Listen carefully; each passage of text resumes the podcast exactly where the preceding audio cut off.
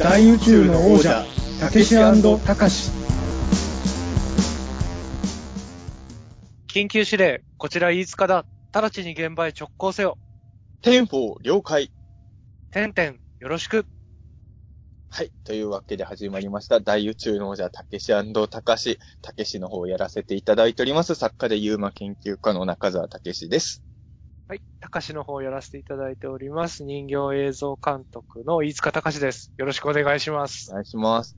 ということでですね、まあ、大宇宙の王者を毎回聞いてくださっている方は、覚えていてくれてるかもしれないんですけれど、えーほんの、ほんの数十秒前まで、ゴジラ対メカゴジラの感想を語っていたんですけれど、はい。えーそのままメカゴジラの逆襲の感想語り会を収録しようということで、はい。あのーまあ、この番組ではね、えーゴジラ映画の感想、全作品特集ね、えー一本ずつ、えーや、いずれはやって、いずれコンプリートすればいいなと思うんですけど、とりあえず、えーその第2弾ですね、えーメカゴジラの逆襲の感想を二人で、はい。えー語っていこうと思うんですけど、あのーまあ、あれですよね、その、メカゴジラの逆襲でちなみに初めて見たのはいつですか、いつかさんは？は、小学生、小学校低学年とかですかね、多あ分。結構早いうちに見てるんですね。はい。僕ね、メカ逆は実は結構見たの遅いんですよ。そうなんですね。あのーゴジラ対メカゴジラは小2の時に見たんですけど、はい。あの、やっぱ子供の頃って、怪獣が多い順に見たいってのがあって、はいはいはい。やっぱ最初に借りたのは送信劇だし、次にオール怪獣借りて、その次に多分ガイガンかな。ガイガンとメカゴジラどっち先借りたか覚えてないんですけど、うーん。で、メカ逆は、まあ、メイン級に出る怪獣はちょっと減るじゃないですか。はい。3体だから、ちょっと、あの、後回ししていくうちにビオランテが来て、僕はその後なんかへ、まあ、いわゆる平成ゴジラショックをも、もろ食らっちゃったので、あの、同じビオランテを何度もレンタルする子供になっちゃったんですよね。そっか。言われましたもん、母ちゃんから、またビオランテ借りる。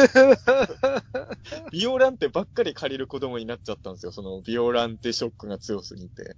はいはいはいはい。だから、ちょっとね、一時期ね、昭和ゴジラのまだ見てないやつを借りるのがちょっと休止。あ、あとね、実はあのーその時期ちょっとドラえもんに結構浮浮気って言い方変だけど、ドラえもんに結構行ってたんですよ。大映画ドラえもん。はいはい。あの、そもそも毎週ツテにも連れてってもらえないですけど、はいまあレンタル屋行ってもどれか一本選びなさいってなるんですよね。はいはい。で、なかなかちょっとメカゴジラの逆襲がね、縁がなくて、僕多分小6ぐらいだと思います、メカ逆は。そううん。だから実は、対メカゴジラとメカ逆の間に僕は結構間がね、空いちゃった。入ったんですね。うん、でもまあ、珍しいですもんね。あのーまあ、三大怪獣と怪獣大戦争の関係性にちょっと似てるんですかね。あれも、やっぱキングギドラがすごいインパクトあったから次もキングギドラで行こうって感じだったと思うんですけど、あんまり。りね、ゴジラ映画で敵役を前作のやつはそのまんまメインで持ってくるっていうのは珍しいですよね。うん。うん。なんかそれだけ、やっぱメカゴジラっていうのは特別な、ね、僕らリアルタイムで知らないじゃないですか、昭和メカゴジラショックは。うん。特別なキャラだったんだろうなとは思ったんですけど、うん。これですかね。あのーあんまり意味なかったかもしれないですけど、簡単にストーリーとか説明した方がいいんですか、今回も。今回もやっときますか？もう必要ないですかね？前回のストーリー説明ひどかったですもんね。でも、僕、あの、嫌いじゃなかったんで、良ければ、また、同じようなのをお願いできたら。メカゴジラの逆襲もすごいバカな、バカのストーリー説明をしますね。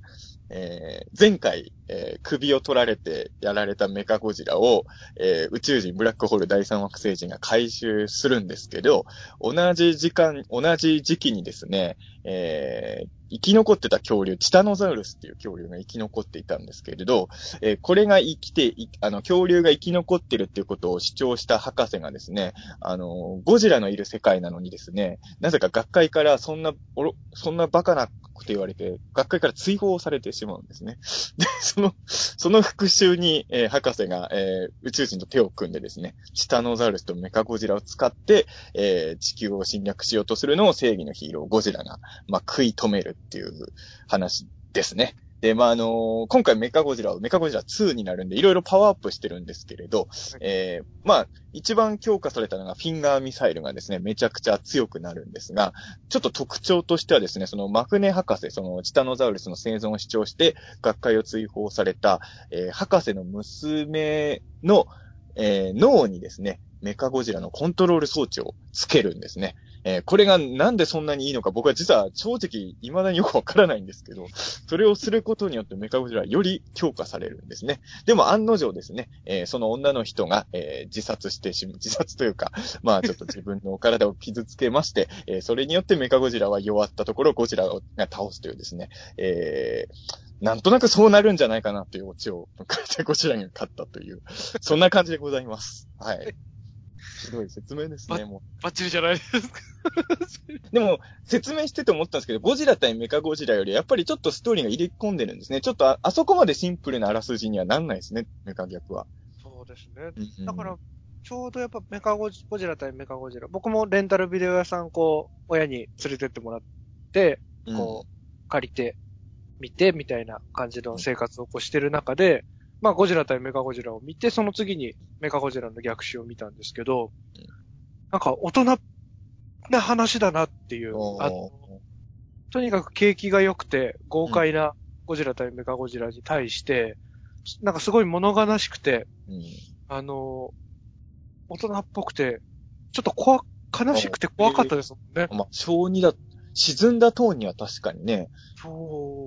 あの、僕らさっきもちょっと言ったんですけど、その、はいメカゴジラ2、まあ、フィンガーミサイルが強くなったのはわかるんですけど、まあ、子供のし視点からすると、その、少女とね、融合、まあ、少女にね、コントロール装置をつけたことによって、めちゃくちゃパワーアップするっていうのがあんまピンとこないじゃないですか。はいはいはいはい。その、なんとなくロボ、当時ね、いろんなロボットアニメとか見てると、2号機になるといろんな武器とかが新しく追加されるじゃないですか。はい。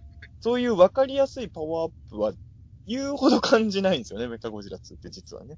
そうですよだからね。前回と比べてつ、まあ、あえて言うと首取れても、あの、大丈夫っていうかね、取れた本気でなくはなりりましたけどね。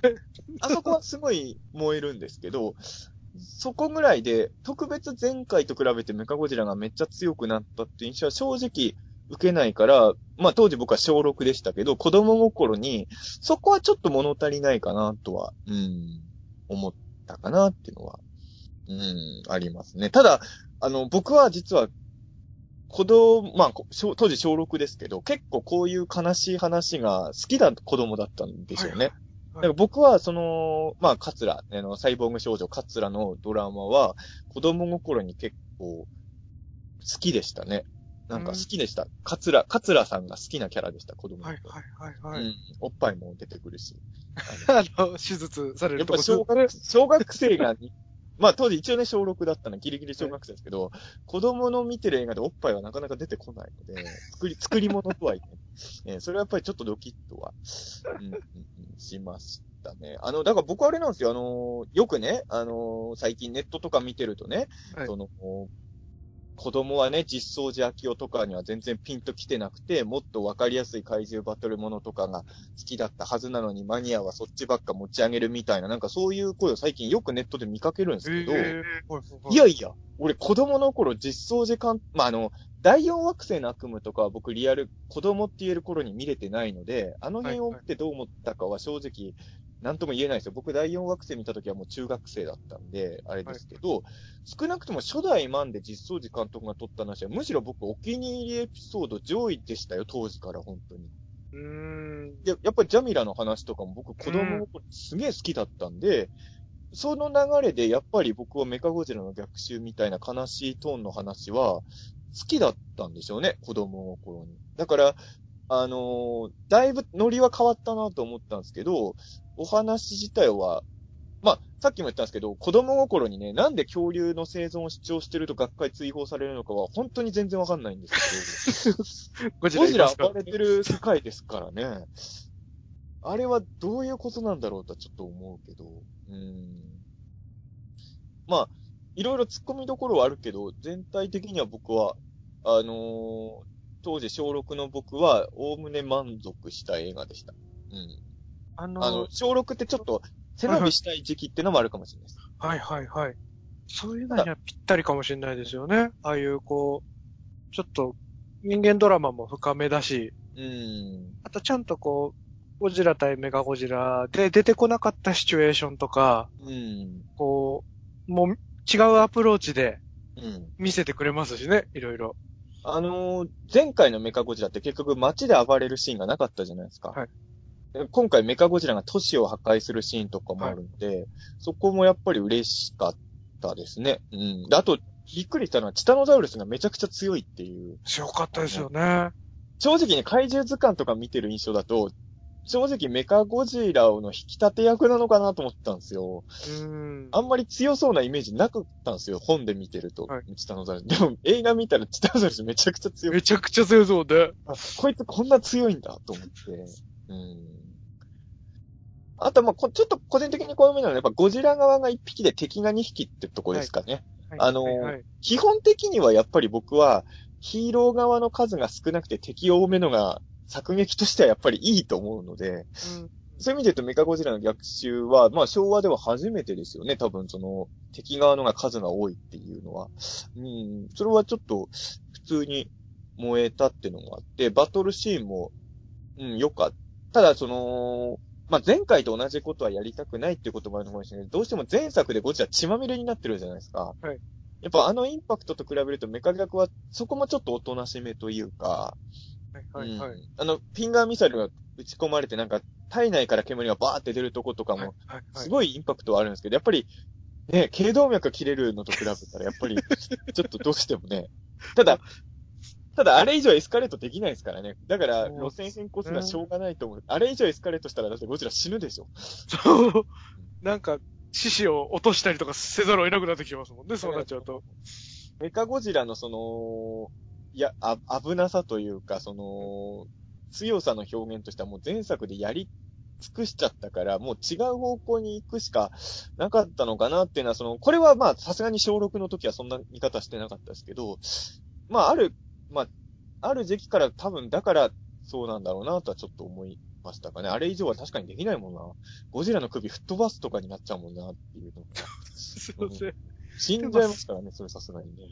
その分、あの、市街地、横須賀とかでしたっけ？あの、市街地横横須賀ですね、はい。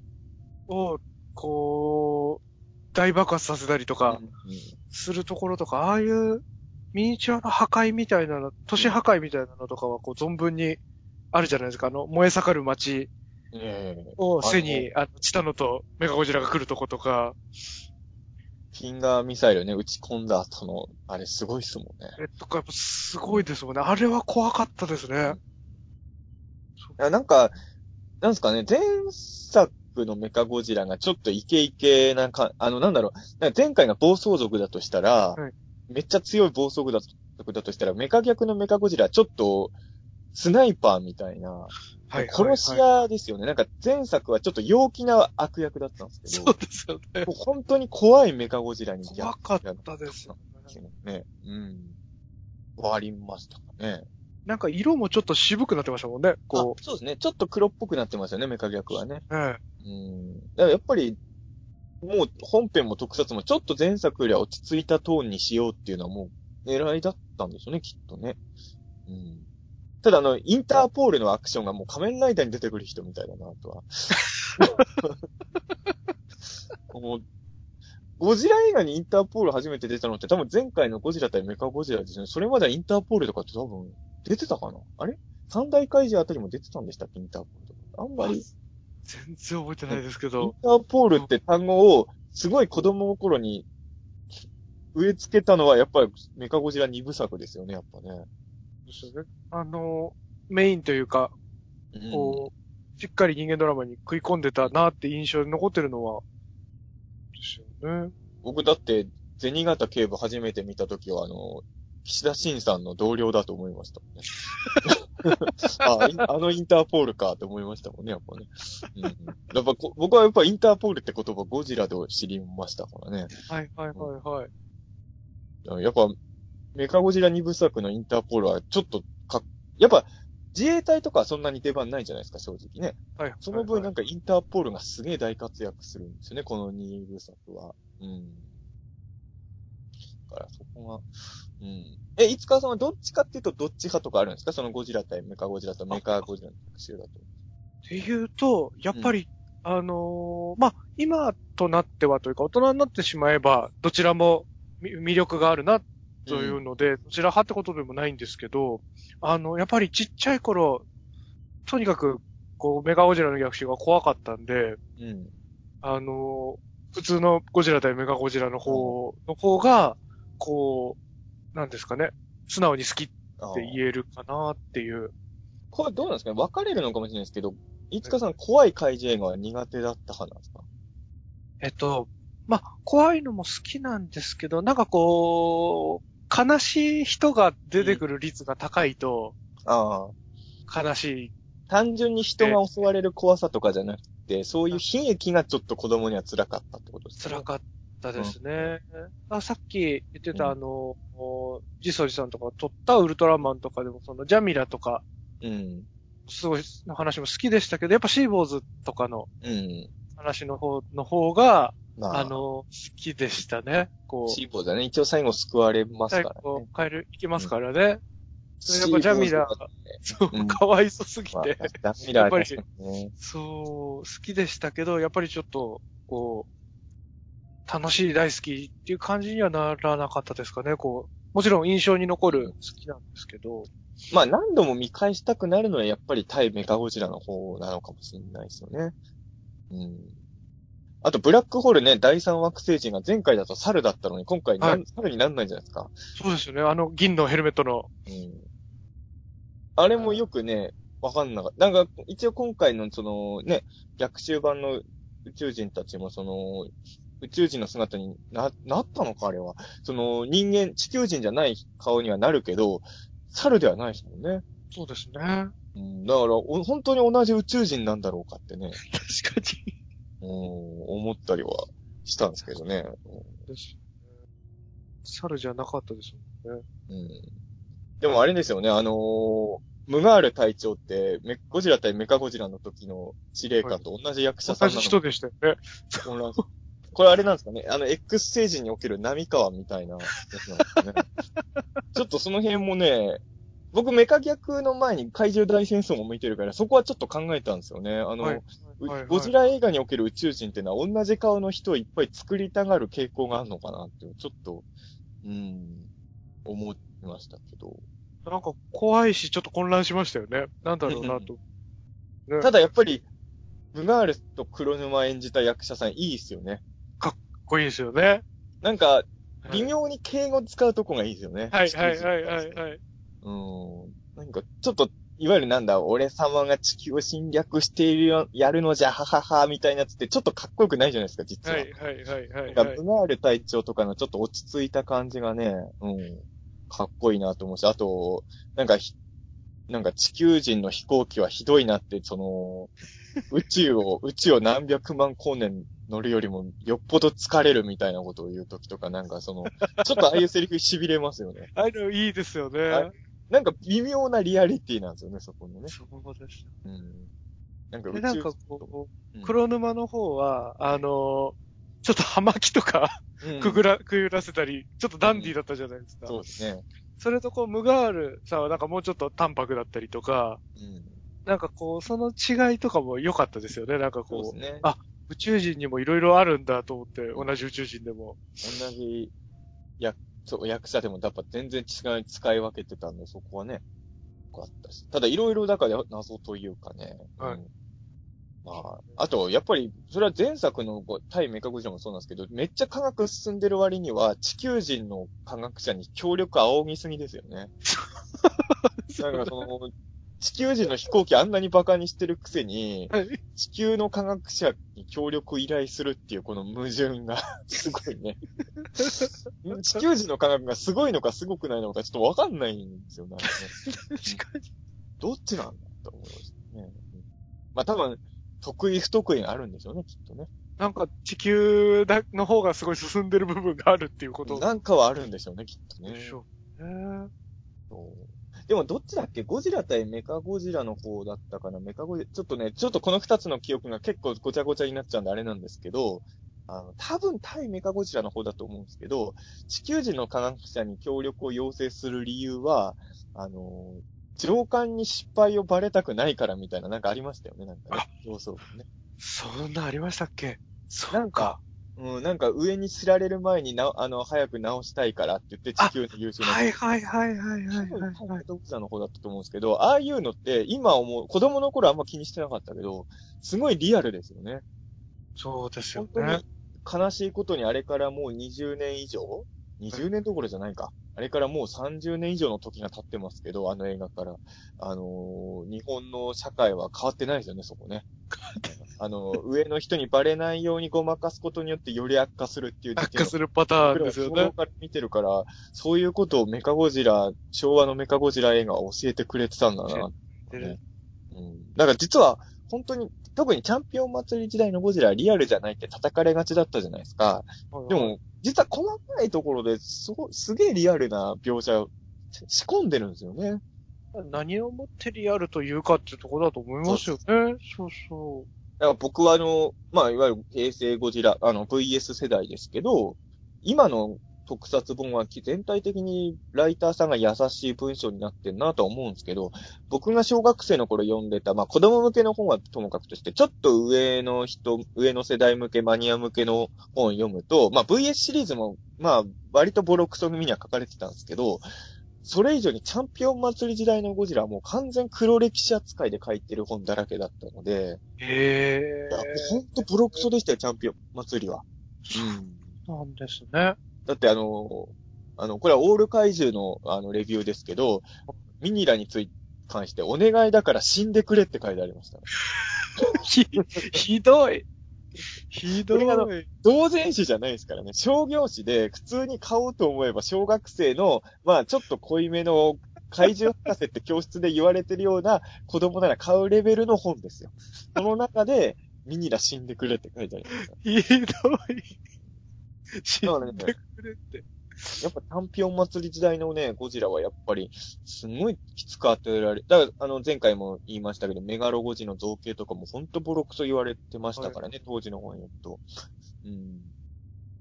でもまあ、マニアの人はいろいろ言うかもしれないけど、僕は、まあだからチャンピオン祭りって別にチャンピオン祭り世代の人だけが楽しんでたわけじゃなくて、いつかさんもそうだと思うんですけど、はいそれより10年後ぐらいに生まれた僕らも、特に平成ゴジラ公開前はチャンピオン祭りってすごい強かったと思うんですよね。うん。正直、ビオランテキングギドラ公開してからは、僕もチャンピオン祭りの愛情が一時期ちょっと薄れちゃうんですけど、その前は僕やっぱレンタル屋行くとチャンピオン時代の作品のがむしろ借りていたので、うん。やっぱあの時代のゴジラってのは、あの、リアルタイムじゃない子供の心もちゃんとつかめてたし、多分ですけど、今の子供にも、チャンピオン祭り時代のゴジラ見せたら面白いっていう、言ってくれるような気はするんですけどね。うん。あの、ミニラにうん。火吹く練習させるところとか大好きでした、僕。ちっちゃい頃。大好きです、大好きです、それは。うん。ミニラはね、僕全然子供の頃からずっと好きなんですけどね。ミニラ可愛いですもんね。まあ、ベビーゴジラも好きなんですけど。はいはいはい。まあ、そうあの子が。好きなのかもしれないですけど、僕、まあ、ドラットも好きですからね。ドラットはいいですよね。ドラットは可愛い。あの手のやつって、総じてアンチがついてるじゃないですか。あの辺ゴジラ、はいはいゴジラに出てくる可愛い怪獣たちはみんな賛否両論の渦にいますよな。僕はそっち系のやつで嫌だなってやついないな。まあ、あえて言うと嫌いではないけど、あの、モスラ2のゴーゴは本当に可愛いのかっていうのはちょっと。ゴーゴはね、いや、モスラ2すごい好きなんだけど、あれはさすがに可愛いのか？とはちょっと思いますけど、はいはいはい。でもあれくらいかな、お可愛いじいちゃんみたいですしね。あれは可愛いのかなちょっと思うんですけどね。いや、ゴーゴー自体は好きなんですよ。ただ可愛いかって言われると、ちょっとあれは悩むっていうね。はいはいはいはいはい。僕は、リトルゴジラがちょっとショック、あんまり好きになれないですね。結構、いや、リトルゴジラも賛否分かれてますからね。リトルゴジラ自体が別に悪いわけじゃないんですけどね。あの、うん、ベビーゴジラが結構リアルだったじゃないですか。ああの、見た目が。あ、わかそ。れから、あんな、あんなこう、ふわふわのものになっちゃうんだっていうのが、らショックだったっていう。とても同じシリーズのキャラクターとは思えない変化具合でしたからね、1年でね。ですよねびっくりしましたよね。確かにね、そういうのはちょっと子供の頃に混乱はね、まあ僕はリトルゴジラもすごいリアルタイムからずっと好きだったんですけど、はい、うーん、でもやっぱりそこはね、いろいろ、うん、まあ、かっこいいのもそうだけど、可愛いも人によってね、意見はありますかられねる。のでね。まあ、まあ、メカゴジラの逆襲の話に戻すと、はい。あのーまあ、僕あれなんですよね、そのメカゴジラってちょっとかわいそうなキャラだなと思うのは、はい実は、前作のメコジラ対メカゴジラもドラマ的には、意外とキングシーさんが話の中核じゃないですか。はい。で、この映画もドラマ的にはむしろチタノザウルスがメインプロットですよね。そうですね。なんか、実はメカゴジラって、主役作2本もあるような感じなんだけど、まあ、劇中の活躍度を見るとね、特にゴジラ対メカゴジラなんてキングシーサーよりメカゴジラの方が圧倒的に見せ場あるんですけど、はい少なくともドラマ的にはメカゴジラってあんまメインにさせてもらえないというか、そうちょっとそこがね、不遇だなって実は思っちゃうんですよね。だから、この映画もあれですもん、メカゴジラ倒した後にゴジラチタノザウルス倒すじゃないですか。うんうん普通だったら、やっぱり、その映画におけるラスボス的なやつが鳥じゃないですか。はい。だから、チタノザウルスを倒した後にメカゴジラにしてあげてほしいんですけど、はい結局ね、ゴジラがこの映画で最後に倒すのチタノザウルスっていうのがね、ちょっと、あ、メカゴジラって意外と扱い悪いなって思っちゃうんですよね、僕。うん。そこをね、なんか、もうちょっとメカゴジラメインのプロットのメカゴジラ映画を昭和の時代には作ってもよかったんじゃないかなとはちょっと。はいうん、はい、はい。なんかモスゴジの時みたいに、そのゴジラが一回例えばやられて、その後、あのメカゴジラと人類がバンバン戦ってて、そこにもう一回ゴジラが来てリベンジするとか、そうはいはいはいいうシンプルな話とかも、いメカゴジラをってね、連続して物語作るなら、そういうのも、い日本中一本はそういうノリでもよかったのかもなとはちょっと思ったりも、うん、するんですけど。前もなんかこう、映画話とかの時にしたかもしれないですけど、とにかくこう僕物語をしっかり把握できるまでが遅かったんで、はい。そういう意味で言うとこう、メカゴジラがプロットというかその本筋と関係ない、ちょっと弱いところにいるじゃないですか。あんまりうん人間の方の話と絡まないじゃないですか。はいがゆえになんかこう、メカゴジラに関して全部理解ができてて、あーすごいスッキリできてたっていうのは、個人的な体験としてあるんですけどね。まあ、メカゴジラはすごいわかりやすいですからね。だってあの、宇宙人が作ったロボットっていうね、もう。で、それ以上でも、それ以下でもない。嫌でもないですからね。うんそうそう。だから、なんかチタノザウルスの話とか、やっぱちょっと難しくて分かんなかったりもしてたんで、やっぱ子供だとカツラがメカゴジラに感じてる感情とかはちょっとわかんない場合も多いのかなっていう。うん僕、カツラで不思議なのは、その、あの、間違ってるかもしれないマフネ博士に、メカゴジラも人間を襲う凶暴な怪獣の一体になっちゃうんですね、みたいなこと言うじゃないですか。はいはいはい。その時に、キングギドラや、ここまではわかるんですよ。はいキングギドラや、ラドンや、マンダのよっていう。と思って、あの、少なくともチャンピオン祭りにおい、時代においては、ラドンってそんなに悪い怪獣ってイメージないじゃないですか。マン、マンダだってね、送信劇でゴジラと協力して地球を守ってくれたんだから、あそこで例えばね。ね、キングギドラやヘドラやガイガンのようにとはいか言ってはいはい。え、ここでラドンとマンダ行くと思って、ちょっとカツラの中の怪獣感がね、あ、でもね、そこは僕ね、実は、ぜそう、前回言い忘れたんですけど、はいはいはい。あのー、ゴジラ対メカゴジラでも、あのー実は、偽ゴジラが出現して暴れてること自体に、大人の人はそこは不思議に実は思ってないんですよ。はいはいはい。あの、ゴジラとアンギラスが戦ってるところは大人はなんでミカ、あの、ゴジラとアンギラスは味方同士なのに戦ってるんだって不思議があるんですけど、普通にあの、ゴジラが出て、偽ゴジラが出て暴れてたら、はいそうか、あの、災いというのはゴジラのことだったのかって主人公たち言うじゃないですか。言ってます言ってます言ってます。だからはいチャンピオン祭り時代の世界でも、少なくとも大人たちは、例えばガイガンでもアンギラスが来たら、メーサー社で撃退してるじゃないですか。はいはいはいはい。大人は結局一度もゴジラを味方とは思ってなかったんじゃないですかね。ああ、劇中内の大人はってことですよね。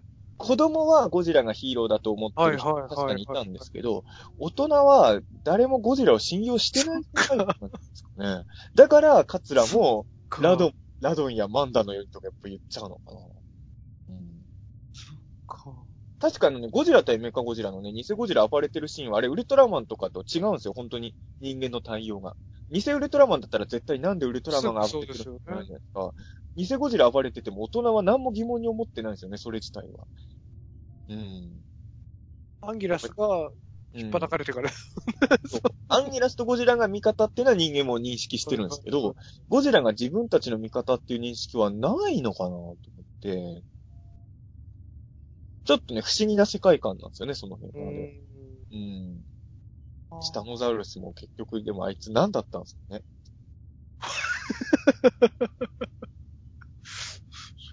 ね、チタノザウルス。あれって、あれ、チタノザウルスって、うんチタノザウルスだったんですよね。恐竜というか。あの、あ、えっ、と、恐竜でしたっけ？なんか、この映画みんな恐竜のイントネーションが恐竜。恐竜。恐竜だったかな？合ってますよね？恐竜。なんかみんななんか恐竜の言い方が変なんですよ。だから、僕の、これ仮説なんですけど、チタノザウルスっておかしいじゃないですか、恐竜として考えたら。はい。あれは恐竜じゃなくて、恐竜なんじゃないですか。恐竜って別のカテゴリーってことですよねだ。から、鳥獣とか、恐獣とか円盤生物とかと一緒で、はい恐竜なんじゃないですか。そのあれ竜ジュがラシックパー難しい、うん。難しい方の竜ですもんね、確か。ああ、そうそう。だから、書いたとき。だから、だから学会から追放されたんですかね。ああ、そういうことか。あれは僕らが知ってる恐竜とは別の生き物で、別それはのあの世界でも生存を主張したら学会追放されるようなやべえやつなんですかね、チタノザはいはいはいはい。恐竜はいるけど恐竜はいないよってことですよね。うん全然説明されればされるほど混乱しか生まない設定だけど、それで納得できるかっていうと納得はできないですけども。チタノザウルスね。東方特撮の人はでも突風を起こす怪獣好きですよね。うん。うーん。やっぱすごい風っていうのが好きなのかなと思って。いいですよね。やっぱ見応えもありますけどね。ね。あれテレビでやろうとしたら大変でしょうからね、あの大特撮は。うん。あとなんかあのーこの映画で好きなチタノザウルスで言うとあのーチタノザウルスがなんか後ろに手組んでなんかスキップはいが積んでるような、はいアクションはいはいはい。あれ僕ね、最初見た時目の錯覚かと思いましたよ。なんであんなアクションさせてんだろうと思いますよね。手を組ませて、すげえ楽しそうなんですよ、あの時に言ってたので。あれめっちゃ可愛いですよね。首もちょっと、ぐわんぐわん動きますしね、首長いから。なんかあのシーンはね、ちょっと、最初見たときは僕見間違いかと思ったけど、見直したらやっぱりそうで、なんであんなポーズをさせたのか全然わかんないですけど。でもあれ、チタノザウルスってやっぱゴジラ怪獣の中ではやっぱちょっと特殊ですよね。その、色、ボディカラーもそうだし。うん。なんかちょっと変わった怪獣枠ですよね、本当に。えーその個性は。うん。うん水陸両方っぽい感じとか、うん。モチーフもちょっと独独特ですもんうね。なんか、あの、最初のゴジラっていうのが結局その、海底爬虫類みたいな設定もあったじゃないですか。はいはい。なんか初代ゴジラの設定を聞い、設定だけ聞いてそのまま頭に思い浮かべたらなんかチタノザウルスみたいなやつなのかなとかちょっとね。うん。うん。あと僕意外と、まあメカゴジラっていうとどうしても前作のね、佐藤さんの音楽のインパクトが強いんですけど、僕はこの映画の福部さんの音楽もすごい好きで、はいはいはいはい。多分です。た多分ってかそうですよね。あの、いわゆるジャジャジャン、ジャジャジャン、ジャジャジャジャジャジャジャジャジャンを、ちゃんとゴジラのテーマとして採用したのってこれが初めてですよね。はいはいはいはいはい。この音楽自体は一作目からあったけど、ん人間側の音楽だったじゃないですか、あれは。そうですね。うんだから、このジャジャ、ジャジャジャン、ジャジャジャンを、ゴジラ自身のテーマ曲にした初めての映画っていう意味でと、これすげえ記念すべき。う。うんん。この後はね、もうこのテーマイコールゴジラのテーマになってるわけで、完全に。うん。だからメカゴジラの逆襲って昭和の最後だけど、その後のゴジラにすげえ強い影響を与えてるのかなっていうのが。やっぱあの、アレンジ、しかもアレンジされたバージョンだったじゃないですか。こそうですね。う、流れると。あれやっぱかっこよかったですもんね。あのね、やっぱ僕ね、福部さんの音楽やっぱすごい好きで、あの、さっきみたいにある時期までは僕ヒーローゴジラのが好きだったんですけど、まあ結果的に僕ゴジラは人間の敵役の方がいいなっていう風に小2の、あれいつだろう、小2のどっかで変わるんですけど、はいそのきっかけもモスゴジだったんですよ。だからその、はいはい。福部さんの音楽が子供の頃にすごい好きだったんですけど、うんやっぱあの音楽ってどっちかっていうと、人間の味方のゴジラよりも、人間の敵のゴジラに合う音楽じゃないですか、どう考えても。はいはいはいはい。で、この音楽にすごい似合う怪獣がやっぱ自分は好きなんだと思って、モスラ対ゴジラ見た影響で僕はヒーローゴジラ派から悪役ゴジラ派に転向しちゃったんですよ。うーん。だから、僕にとっては低部音楽ってやっぱ子供心にすげえ重要な、うん。大事だったんですね。あのーまあ、しょうがないかもしれないけど、ヒーロー時代になってからのゴジラのテーマ曲で、イクベさんの音楽ほどに、あの、メカゴジラのテーマとかは本当いいと思うんですけど、ゴジラのテーマ曲でそこまで、み、みんなが知ってるって曲は生まれなかったじゃないですか。確かにそう。残念ながら。うん。だから、それも相まってね、やっぱあの音楽が似合うのはやっぱ人類の敵のゴジラなのかなっていうのは思っちゃったのかな。ただ意外とメカゴジラの逆襲見ると、ヒーローゴジラにも合うは合うんですけどね、実はね、この。うん。でもよく考えたらね、ゴジラって一作目から悲劇なんですもんね。悲しい話ですもんね。まあ、それこそ初代のゴジラ見るのはもっと後の話なんですけど、僕は。結構早いですかいつかその初代。あ僕早かったかもしれないですね。同じぐらいですねえー。僕、初号人見たの中学生になってからなんですよ。はい。うん、だから子供の頃にあれを見てなかったのはちょっとね、悔やまれるなっていうのは。はいはいはい。まあ、その辺の話はね、まあ、ね、この大宇宙の王者であるゴジラ全部やるんで、初代ゴジラ特集の時にそこはまあ、がっつりそうですよやね。ると思うんですけど、えーまあ、ただ僕はやっぱり特撮とかアニメでこういう悲劇みたいな話がやっぱ好きだったなっていうのを改めてメカ逆見ると思ったっていう感じですかね。あの、まあ、悲劇によってももちろん好き嫌いはあるんですけどね。はいはいはいはい。この悲劇はありだけど、この悲劇は嫌だっていうのもあったんですけど、メカゴジラの逆襲は僕は、うん、好きなタイプの悲劇だったのかもしれないですね。うん。あの、何年もうん。見てないから。ああ。なんかやっぱちっちゃい頃の苦手意識があって、こう、まあ、ことあるごとに投資で見ようみたいな時は見るんですけど、そうです。進んで何度も何度もうん。見る感じの位置に自分の気持ちの中でないんなでで。すけど、見てみよう、ちゃんと。まあ、悲しい映画ですよ。チタノザウルスも悲しいですし、えーねみんな、この映画はみんな悲しいですからね。で、なんか知んないけど最後のゴジラもやたら哀愁を漂った感じになって 夕日の、夕日をバックに帰ってくからね、もうみんな悲しいんですよ、こえの映画。ー、うん。悲劇のね、似合う。まあでもまあちょっと悲しいものを見たくなった時に選ぶんなら、メカゴジラの逆襲はおすすめというかね、よく言いますもんね。な例えば失恋した時とかはなんか悲しい歌聴きたい人はいはいはい。ちょっと、その、落ち込んでるけど陽気なものを見たいテンションじゃない時に、、はいいゴジラ映画かもしれないですよね、メカゴジラ。ああ、寄り添ってくれるかもしれないですね。